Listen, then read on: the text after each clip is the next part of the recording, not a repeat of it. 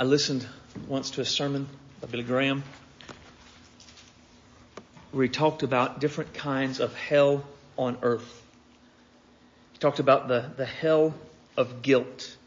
He said many people have done wrong or are doing wrong and they know they are wrong. And they feel as though they are living in a hell of guilt. They are trapped in the hell of guilt and they feel there is no way out. There's nothing they can do to remove their guilt. They don't know and they desperately need to know. Jesus can save them and remove their guilt. He talked about the hell of unrest. Many in our world today have no peace and no sense of purpose. They move through life being tossed about by uncontrolled passions, whether it be pride, envy, malice, lust, ambition, or revenge. They move through life in a perpetual state of unhappiness. Something is always wrong in their lives or in their world. They're constantly tossed about by them. Probably often many of these people move about from place to place searching for something that would bring peace into their life, but this peace always eludes them. They are in a, a hell of unrest and they don't know but desperately need to know. Jesus can save them from this hell and give them peace. He talks about the hell around us. The hell around us is the hell-like conditions people often find themselves in while living in this world. Sometimes the hell is self-imposed uh, by living in things like greed, hatred, or addiction. These confine a person to a hell of their own making. The hell around us is also includes hell-like conditions imposed upon us because of the actions of others. The hell of an abuse victim, the hell of those caught in the crossfire of war, the hell of those living and starving in poverty. And they don't know and they desperately need to know Jesus can save them from this hell and give them freedom and hope. Graham says as bad as those hells are, and they are bad, there is a worse hell. And it is the hell of the future. The hell of the future is the final judgment of God on those who have rejected Jesus and resisted His rule in their lives. Hell is the theme of the passage we're going to study today. Now many in our day reject the truth taught in our text. Some because it's so strong. Some because it's so hard. Some just because it's, it's really, really clear what is being said. They reject it saying the one who said turn the other cheek would never be in favor the kind of judgment and punishment we see here. They say the one who said love one another as I have loved you would never be in favor of the kind of judgment and punishment we see here.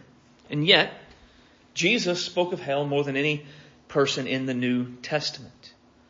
The Greek word most often translated as hell is the, the Greek word Gehenna. It's found 12 times in God's word, always translated as hell. And of the 12 uses, Jesus used it 11 times. Hell is real. Hell is horrible. Hell is the final judgment against unbelieving rebels. So let's look and see what the Bible has to say about that. Open your Bible to Revelation 20. Verse 11 is where we're going to start. That's page 961 if you've got a Pew Bible. And you find that, I'm going to ask you to stand to honor the reading of God's Word.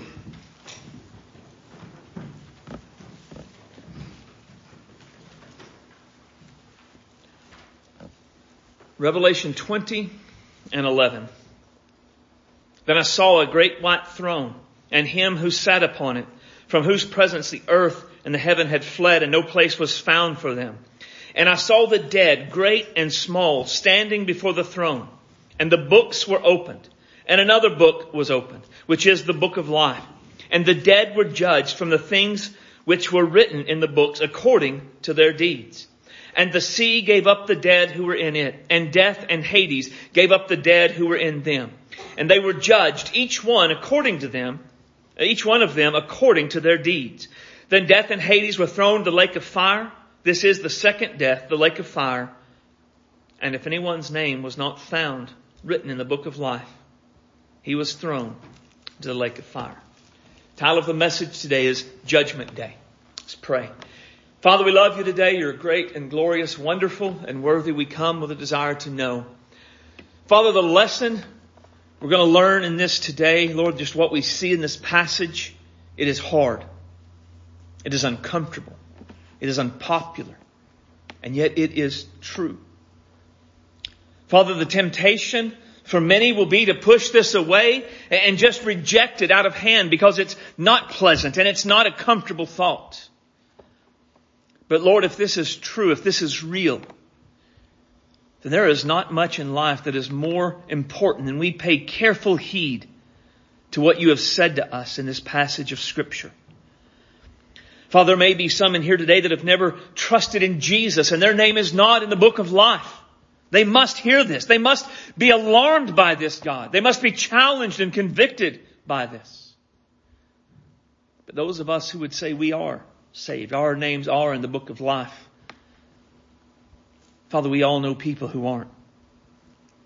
We all have loved ones and their names are not in the book of life and this speaks about them and their future as well. Alarm us as well. Disturb us. Disturb us, Lord, when we've been callous about the lostness of the world around us. Disturb us, Lord, when we've been flippant about the judgment to come. Disturb us, Lord, when we've had opportunities to talk to people about Jesus, but we turned away for whatever reason. Disturb us, Lord, for not being clear that Jesus is the only path. It's not enough to be a good person. It's not enough to be religious. Must repent of their sins and believe in the Lord Jesus Christ. Disturb us all today. Do a work in our heart through your word do a work of saving those who are lost. Do a work of restoring those who have strayed. Do a work of reviving and lighting a fire in those who are devoted to you. Fill me with your spirit. Give me clarity of thought and clarity of speech. Help me to say only what you want said, nothing more, nothing less. We ask in Jesus' name and for his sake. Amen. You may be seated. Now this passage comes at the end of the thousand year reign of Jesus, just before the New Jerusalem comes down next chapter, next week. And in this we're given a picture of the final judgment. And it goes to great pains, we'll talk about this more, but it goes to great pains to show all of the world, all of the dead are standing here. Right? So no one escapes this judgment. No one who rejected Jesus escapes this place. They are all here on this day. And this passage tells us four facts about judgment. What happens? One, God's glory is revealed, which sounds strange. God's glory is revealed in judgment, but, but that's what we see here. We're told several things in verse 11 about the throne that we see at judgment. And each of the things revealed about the throne reveals something about the glory of the God who sits upon the throne. First, we're told it's a great throne. Being a great throne means it's a greater throne than any before it. It is a great throne of judgment. It is greater than any judiciary that ever has existed on the earth. It is greater because the sovereign ruler of the universe is the one who passes judgment from this throne. The one who passes judgment on this throne his judgments are final. They are ultimate. They are eternal. They cannot be appealed. They cannot be overturned. There is no loophole or higher court one can go to. It is a white throne. Most commentators agree the whiteness represents the purity, the holiness, the righteousness of the judge sitting on the throne. The judge unbelievers stand before on this day will make no mistakes in judgment. He will not favor one group over another. His judgment will be according to his nature, which is pure, righteous, holy, and just. And it is God's throne. God himself sits on the throne. Now, hold your finger here because we're not going to spend time, but look quickly at Revelation 4. We've seen this before in our study, but I want to read this again to kind of get a picture of the throne that we're seeing. What, what, what, what the unbeliever will see as they stand before this throne. Revelation 4 and 2. Immediately I was in the Spirit, and behold, a throne was standing in heaven, and someone was sitting on the throne. And he who was sitting on the throne was like a jasper and a sardius in appearance, and there was a rainbow around the throne, like an emerald in appearance. Around the throne were 24 thrones, and upon the thrones I saw 24 elders sitting, clothed in white garments and golden crowns on their head. And out from the throne came flashes of lightning and peals of thunder. And there were seven lamps fire burning before the throne, which are the seven spirits of God. And before the throne there was something like a sea of glass and like crystal. And in the center around the throne, four living creatures full of eyes and in front and behind. It goes on and say they cry out, do not cease to cry out, holy, holy, holy. It's the Lord God Almighty who was and is and is to come. Go back, turn back. This is the image of the throne. This is what the person stands before. So the great white throne, it will work together to cause the person standing before God in judgment to realize the greatness and the glory of God.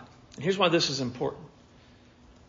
Arrogant people in our day, you've probably heard it or you've read it as I have, say things like, well, if there is a God and I stand before Him in judgment, I'm gonna be like, well God, what about this or what about that? Who do you think you are judging me?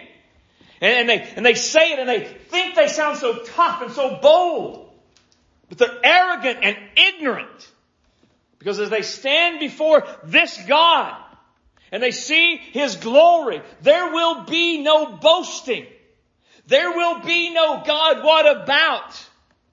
There will be the terrible fear of standing before a just judge and knowing you deserve the judgment that is to come. Those who stand before this judge on this day, their mouths will be stopped in fright and terror at the greatness of the God standing before them. So God's glory is revealed. Second, God's justice prevails.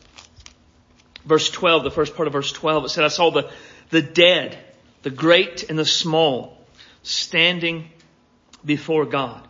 So John goes to, to great lengths to tell us that everyone stands before God, right? So Revelation 12 or 20 and 12, dead, great and small, standing before him. The great, the great refers to those who would be raving lunatics who conquered nations and did many horrific, wicked acts. It will include world leaders, great businessmen, the rich and the famous, Nobel Prize winner, and everyone who has attained some measure of greatness in this life at the expense of knowing Jesus Christ as their Savior. But it won't just be the great.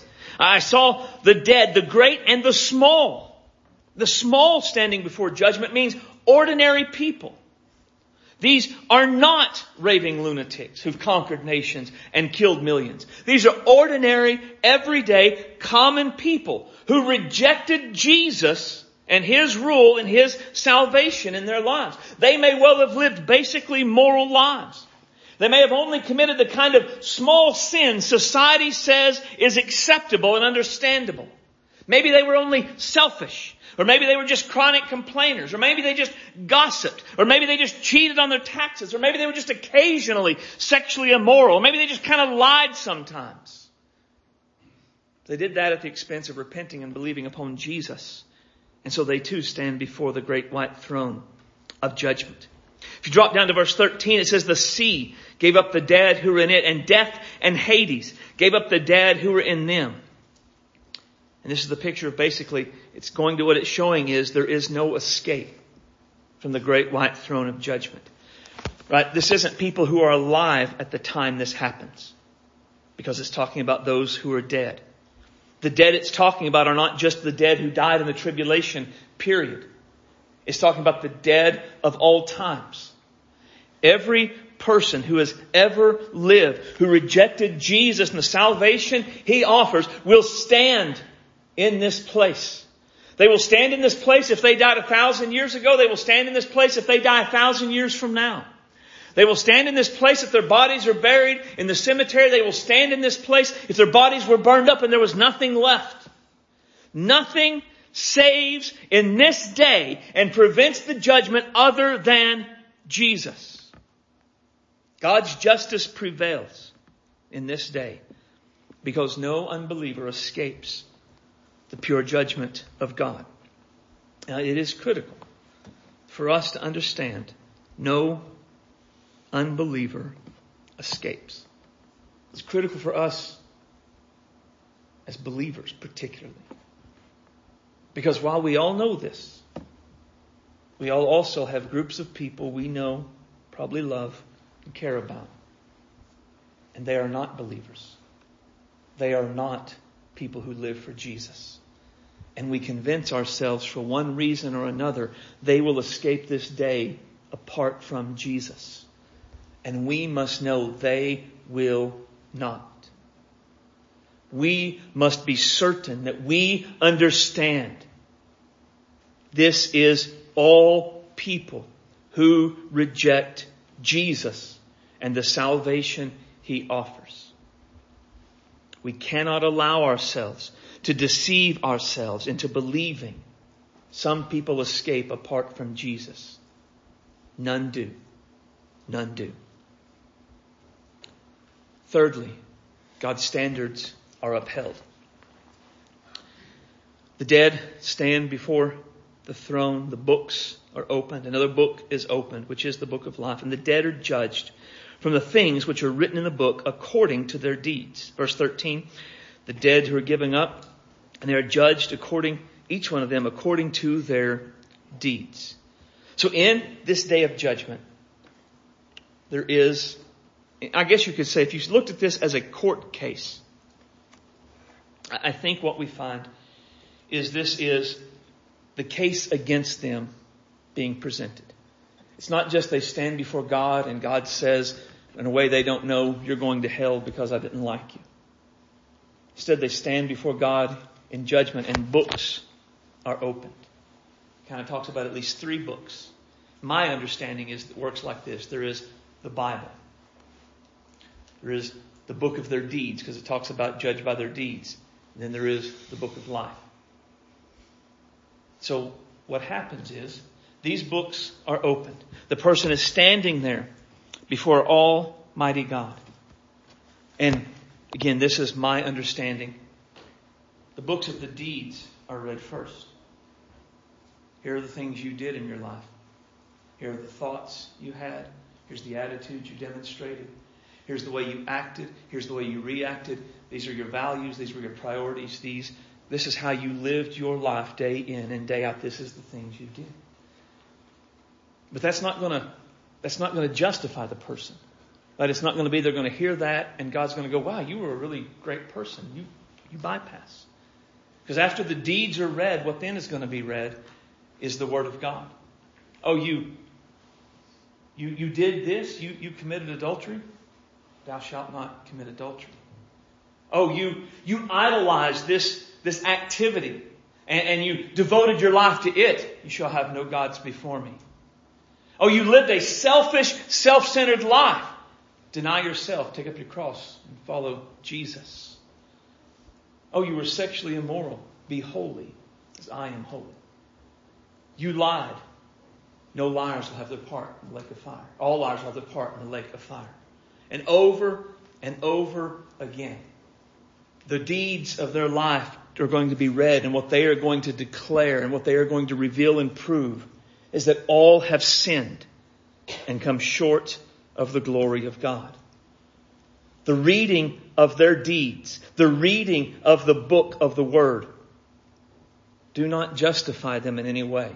Instead, it reveals the justness and the righteousness of the judgment against them. Now, many in our day would push back and say, well, all the things you listed, all the things we could say about an unbeliever who stands before him and has those sins, these things are also true about disciples of Jesus. They have those same sort of things. They've had them in their lives. And this is true. Certainly, every disciple of Jesus has sinned prior to coming to Jesus and being saved. Some probably even sinned in very dramatic ways. Every disciple of Jesus also sinned after coming to Jesus and being saved. Therefore, according to the unbeliever's logic, disciples of Jesus, they are no different from the unbeliever and therefore just as deserving as God's judgment as an unbeliever is. Now, as Christians, as disciples of Jesus, our initial reaction is say, no, no, that's not true. But here's the kicker. It is true. We are just as worthy of judgment. We are just as deserving as the unbeliever. Our goodness, our adherence to the word, does not what separates us from the one standing before judgment on this day. What separates those who are saved from this day and those who face this day is Jesus alone. Specifically, faith in Jesus alone. Through faith in Jesus, the penalty for our sins has been paid. And we have been given the righteousness of Christ through this faith. And there is no condemnation for us because of Christ. See, disciples of Jesus don't escape judgment because they come to church or because they live moral lives or, or because they're kind or, or any other good thing they do. Disciples of Jesus escape judgment because of Jesus and Jesus alone. There are only two paths for eternity, with Jesus or without Jesus. And that's what makes the difference. That's the part, that's the point the book is making when it talks about the book of life in verse 12. Another is the book of life. The book of life is sometimes referred to as the Lamb's book of life. Old and New Testaments refer to God having a book containing the names of those who are His people or who, or who have been saved. You can find some references to this in like Exodus 32, 32, Daniel 12, 1, Philippians 4, 3, Hebrews 12 and 23. These, these verses and the one here in Revelation 20 give us a picture of God writing someone's name down in a book in heaven on the day they are saved. You Could even say maybe on the exact date and time they were saved. It's a perfectly accurate record of all those who have been born again. And so there will be, here are the deeds. Here's the word. The judgment is just. Is your name here? Is your name here? And then they go down the list. And if the name is not there, then they are cast to the lake of fire. Person's name not being in the book of life indicates they never repented of their sins and they never believed on the Lord Jesus Christ. The books being read provide a twofold judgment for people standing before the great white throne. First, it demonstrates they deserve God's judgment because they have sinned, and the wages of sin is death. Second, their name not being in the book of life shows they have rejected the one and only Savior who could have spared them from this judgment. And these provide an absolute standard of judgment for every person standing before the great white throne. Every person will be judged by those two things. Here's your life. Here's the word. Is your name here? And it won't matter if you were baptized, if your name's not here. It won't matter if you prayed a prayer if your name's not here. What matters is, is Jesus. Is your name in the book? God's glory is revealed at judgment. God's justice prevails. God's standards are upheld. And then finally, God's word is true. Verse 14 and 15, it says, Then death and Hades were thrown into the lake of fire. This is the second death, the lake of fire. And if anyone's name was not found written in the book of life, he is thrown to the lake of fire. Again, I, I point out, they're thrown into the lake of fire because their names were not in the book. The point of this is to remind us Jesus is the big deal. Not morality, not religion. Jesus. More than anything else, what matters in this life and on this day is what a person believes about Jesus and how they responded to that truth. Those who respond to the truth of who Jesus is, they repent and they believe upon Jesus and they are then saved from this day of judgment because He took their penalty on the cross. He paid hell for them on the cross. His righteousness has been given to them and there is no condemnation for them because of Jesus. But no person who has not repented and believed regardless of how moral they were, regardless of what deeds they did, regardless of anything else, no person apart from Jesus will have their name in the book of life. They will be found to be sinners, rebels, and rejectors of the one salvation, the one place where they could be saved, the Lord Jesus Christ. I was going to have us turn and, and look at Luke 16, 19 through 31 to talk about a bitter picture of hell. Talk about God's word is true, but I, I don't want to do that. We don't have time. Instead, I just want to share a couple of quick truths about that, about what it reveals about hell in that passage for us to, to take to heart. Go read that passage later. First, when you look at that passage, what it reveals to us is hell is, is conscious torment. Right? So the story, Luke 16, 19 through 31, if you're not familiar with it, there's a, a poor man named Lazarus who lives at the gate of a rich man who is unnamed. And Lazarus has sores and he's miserable and he, he longs to eat the scraps that come from the rich man's table. And the rich man apparently doesn't do that. Lazarus dies and is carried by the angels to, to Abraham's bosom to paradise. The rich man also dies, it says, and it just says he went to hell. And it says while he was in hell, he looked up and he saw Lazarus at Abraham's side. And he cried out for mercy, for mercy The point in this part is he was alive. This is not eternal destruction and you cease to exist. This is eternal, conscious torment for sinning against the Creator of all things. And we can say that seems extreme. And in some ways, I would agree.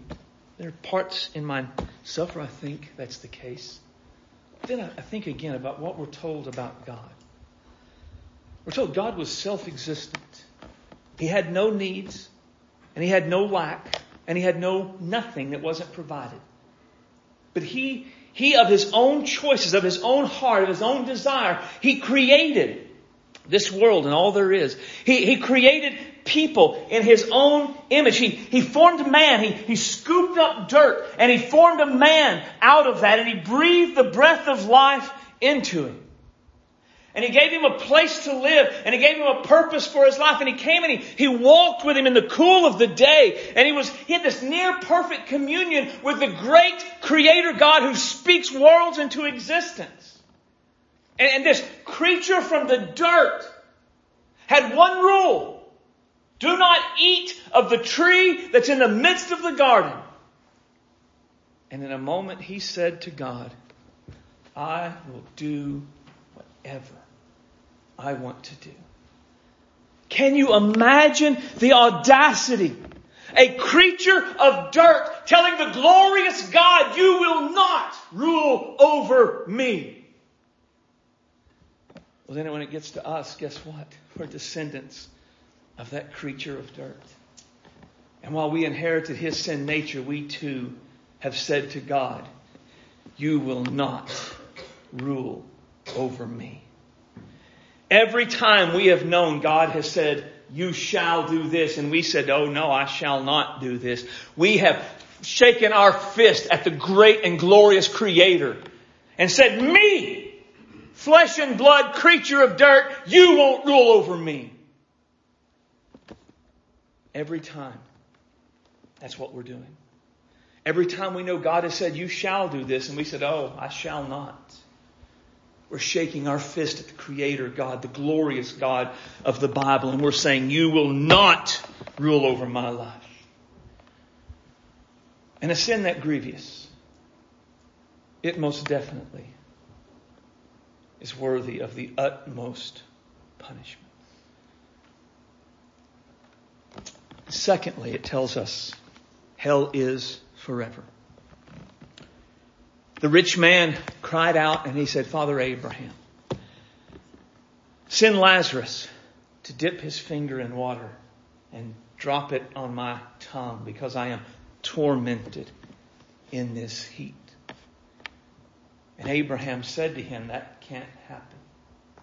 You made your choices in life, you're there. Lazarus made his choices in life. He's here. And besides this, there is a great gulf fixed. So no one can go from here to there or from there to here. And once we die, it's fixed. Our choice in life is finalized. A person's lifelong decision to receive Jesus or a person's lifelong decision to reject Jesus is finalized at death. People cannot wait until they die and enter into eternity and then call upon Jesus and be saved. It will be too late. Their choice has been finalized. The judgment will be made. If they chose in this life to reject Jesus, then they choose in the next life to live without Jesus. If in this life they choose to reject the sacrifice of Jesus for the payment for their sins, then they choose in eternity to pay the penalty for their own sins for all of eternity. Once people end up in hell, there is no getting out. Now, let me say this quickly. Our minds sometimes, we think of this, it's forever. There's no getting out. We think that's cruel also. Because in our minds, we imagine people in hell crying out for mercy. Be merciful, God. Be merciful to me. But that's not what we find. We, have seen in the book of Revelation as God's judgment falls and the people recognize it is the judgment of God. What do they do? Do they say, Oh God, forgive us. Forgive us for our sins. Forgive us for what we've done. Oh, we believe, oh God, have mercy. They don't. It says in Revelation 16, and the people blasphemed God because the plague of hell, because the hailstone of plague was extremely severe. The people in hell now are not crying out for mercy. Do you know what they're still doing? They're still shaking their fists at God. They're still saying, who are you to judge me? They are still crying out in rebellion. And those who eventually die and go to hell will not cry out for mercy. They will cry out in rebellion as well. They will stay in punishment forever because the rebellion stays forever. Hell is not a pleasant topic. These aren't happy thoughts that are going to leave us leaving the church today with a song on our lips and a bounce in our steps. But the unpleasantness of hell does not change the truth about hell. The truths about hell, as we've seen and as presented in God's Word, Hell is real. Hell is eternal. Hell is punishment. Hell is inevitable if you reject Christ. Hell is inescapable once you're there. But hell is avoidable if you will repent and believe in Jesus. And so the key truth I want to leave us with today is the truth about Jesus. Jesus alone saves us from the judgment to come. If you have never personally repented of your sins and believed in Jesus Christ for your salvation, you are not saved. And what we have looked at in this judgment is your future as it stands right now. And your greatest need, therefore, is to repent of your sins and believe on the Lord Jesus Christ. Repentance is to recognize God is right about the wickedness of our sins and our lack of righteousness. Standard human American philosophy says, my sin is not that bad and I'm a pretty good person all by myself. Repentance says that's not true at all. God is true. My sin is horrific. God is true. I am unrighteous this recognition about God being right and us being wrong leads us then to turn to God away from sin, seeking God's forgiveness and Jesus' righteousness. This turning is critical. Right? You, you cannot, you cannot sit here and say, man, gosh, that sounds horrible. I don't want to go to hell. Jesus, save me. And then go right back into your sin, never intending to turn from it. You are not saved if that's what you do. You must turn from your sin and turn to Jesus. There is, in, some way, think of it as renouncing.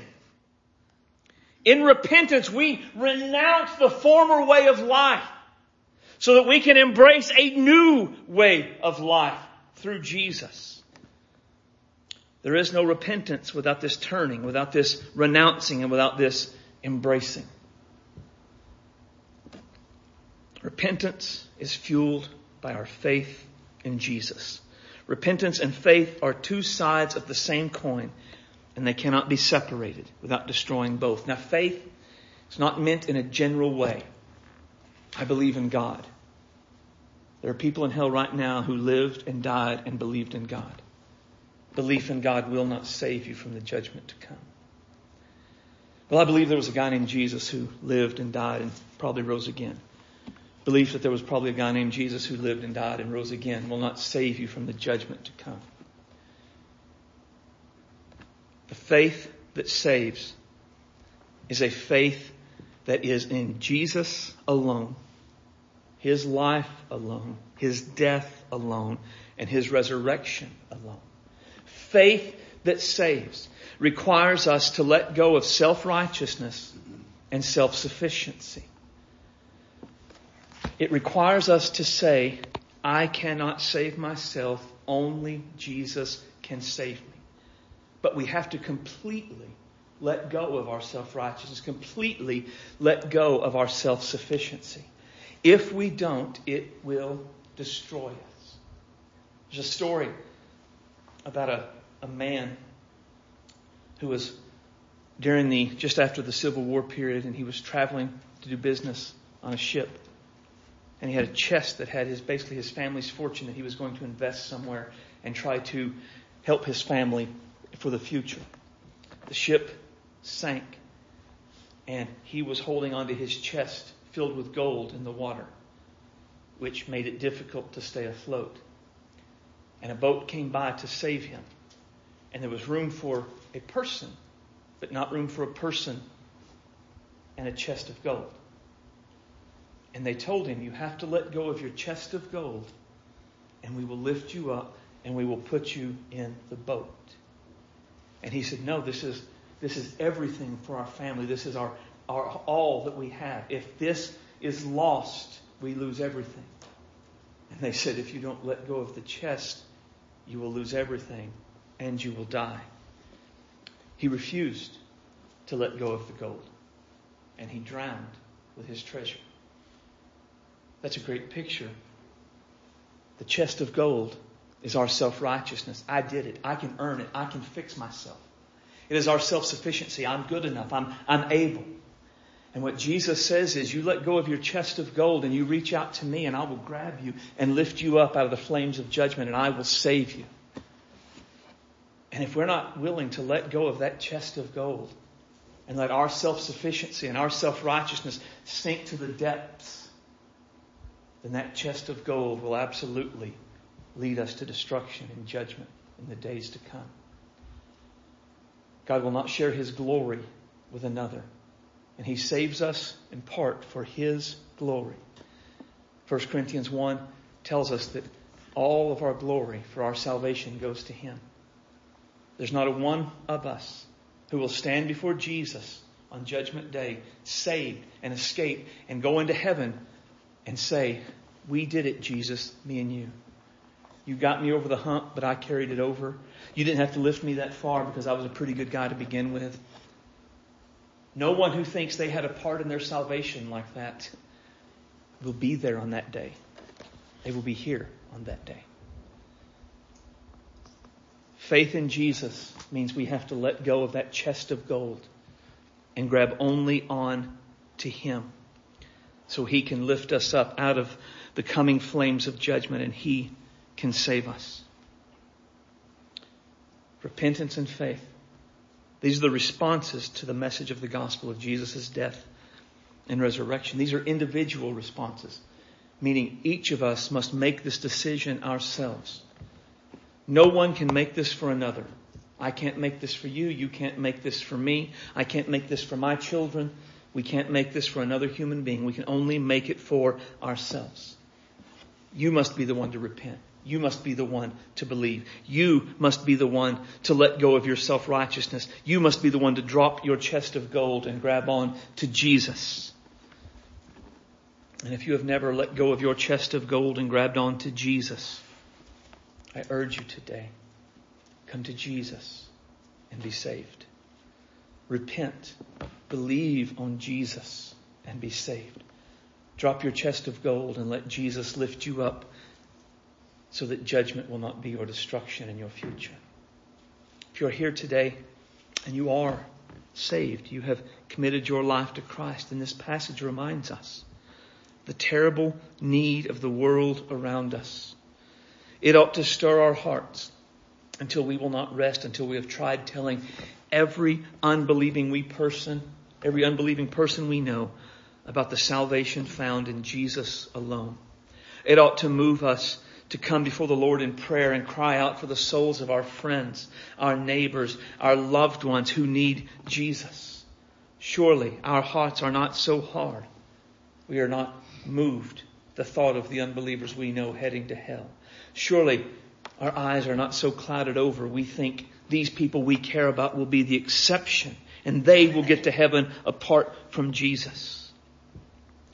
We too must come to Jesus today and cry out to Him to do what only He can do in the lives of those we know. And I'll close with these words from Jonathan Edwards. His sermon, Sinners in the Hands of an Angry God. The pit is prepared. The fire is made ready. The furnace is now hot, ready to receive them. The flames do rage and glow. The glittering sword is whet and held over them. The pit has opened her mouth under them. O oh, sinner, consider the fearful danger you're in. I'm going to pray. The altars will be open if you want to come to the altars and pray. You can pray where you are. The need in this moment is for all of us to be praying. Let's stand. If you have not repented and believed, cry out to Jesus in this moment. And if you have, you cry out to Jesus on behalf of another. Father, we love you. The word we've looked at today is hard, but true. Let it weigh on our hearts and our souls the way it ought to. For those that have not repented of their sins and believed in Jesus, Father, let this be the forefront of their minds. But Lord, not just the horrors of hell, but the salvation of Jesus. Let them know this judgment is real, but there is a Savior if they would, but let go of their chest of gold, which is not gold anyway. It's fool's gold. And let them grab on to Jesus through repentance and faith. Father, for those that have repented and believed and lived for Jesus, oh, let the word that we've touched today, we've looked at today, stir our hearts, break our hearts, move us to cry out more desperately, more fervently, more consistently for the salvation of others. Oh God, have your way in each of our hearts today. We ask in Jesus' name. Amen.